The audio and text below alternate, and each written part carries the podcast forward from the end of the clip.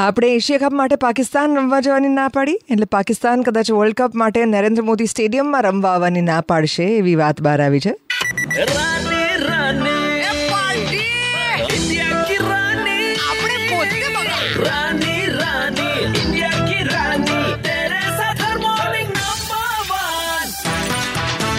અત્યારે પાકિસ્તાનમાં YouTube Facebook Twitter mobile internet broadband આ બધું બંધ છે. ત્યારે એક ખતરનાક વાત મારે તમારી સાથે શેર કરવાની છે.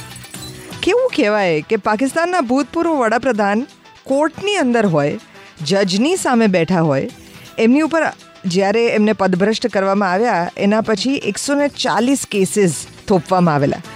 આ અલગ અલગ જગ્યાએ ચોરી, ઈશનિંદા, આતંકવાદ, હિંસા હિંસા માટેની ઉશ્કેરણી એવા એકસો ને ચાલીસ કેસીસ હતા, જેમાં લાહોરમાં આતંકવાદ અંગેના બાર કેસીસ, ફૈસલાબાદમાં ચૌદ કેસીસ બાવીસ આતંકવાદના કેસીસ, આ બધાનો સમાવેશ થાય છે.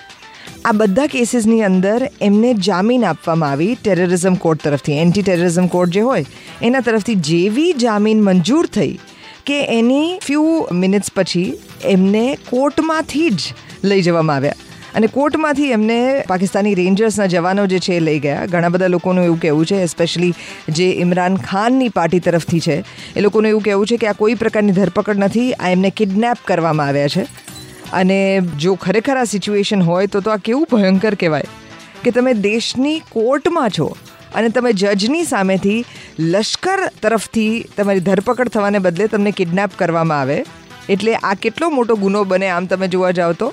અથવા તો કોર્ટની સત્તા જે છે, એ કેટલી બધી સામાન્ય ગણવામાં આવે છે એ દેશની અંદર, એ વાત પણ આપણને અહીંયા તાદ્રશ થાય. દેશભરમાં હિંસા, આગ, તોડફોડ કેટલું બધું થયું છે. પચાસ લોકોની ધરપકડ થઈ છે, એક સમર્થકનું મૃત્યુ થયું છે, પાંચ પોલીસ ઘાયલ થઈ છે. આખા દેશમાં એકસો ચુમ્માલીસની કલમ લાગુ કરવી પડી છે. રાવલપિંડીના સૈન્ય વડા મથકની અંદર સમર્થકો ઘૂસી ગયા છે. ભયંકર તોફાનો અત્યારે પાકિસ્તાનની અંદર ચાલ્યા છે. એ લોકોએ એક રેડિયો સ્ટેશનને બાળ્યું છે, એક ટોલ નાકું સળગાવ્યું છે. કેટલી જગ્યાએ ટોળા ભેગા થયા છે અને રાયટ્સ થયા છે.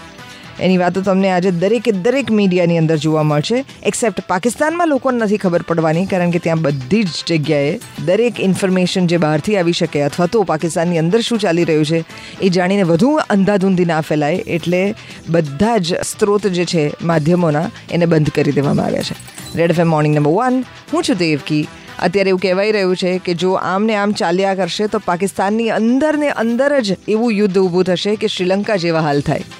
જો કે શ્રીલંકાના જે ભયંકર હાલ થયા એ આપણે સાંભળ્યા. પણ પછી અત્યારે શ્રીલંકા કેવી રીતે ઓપરેટ કરે છે? એના વિશે બધાએ વાત કરવાનું બંધ જ કરી દીધું નહીં? Ninety three point five red F M પર જાત રહો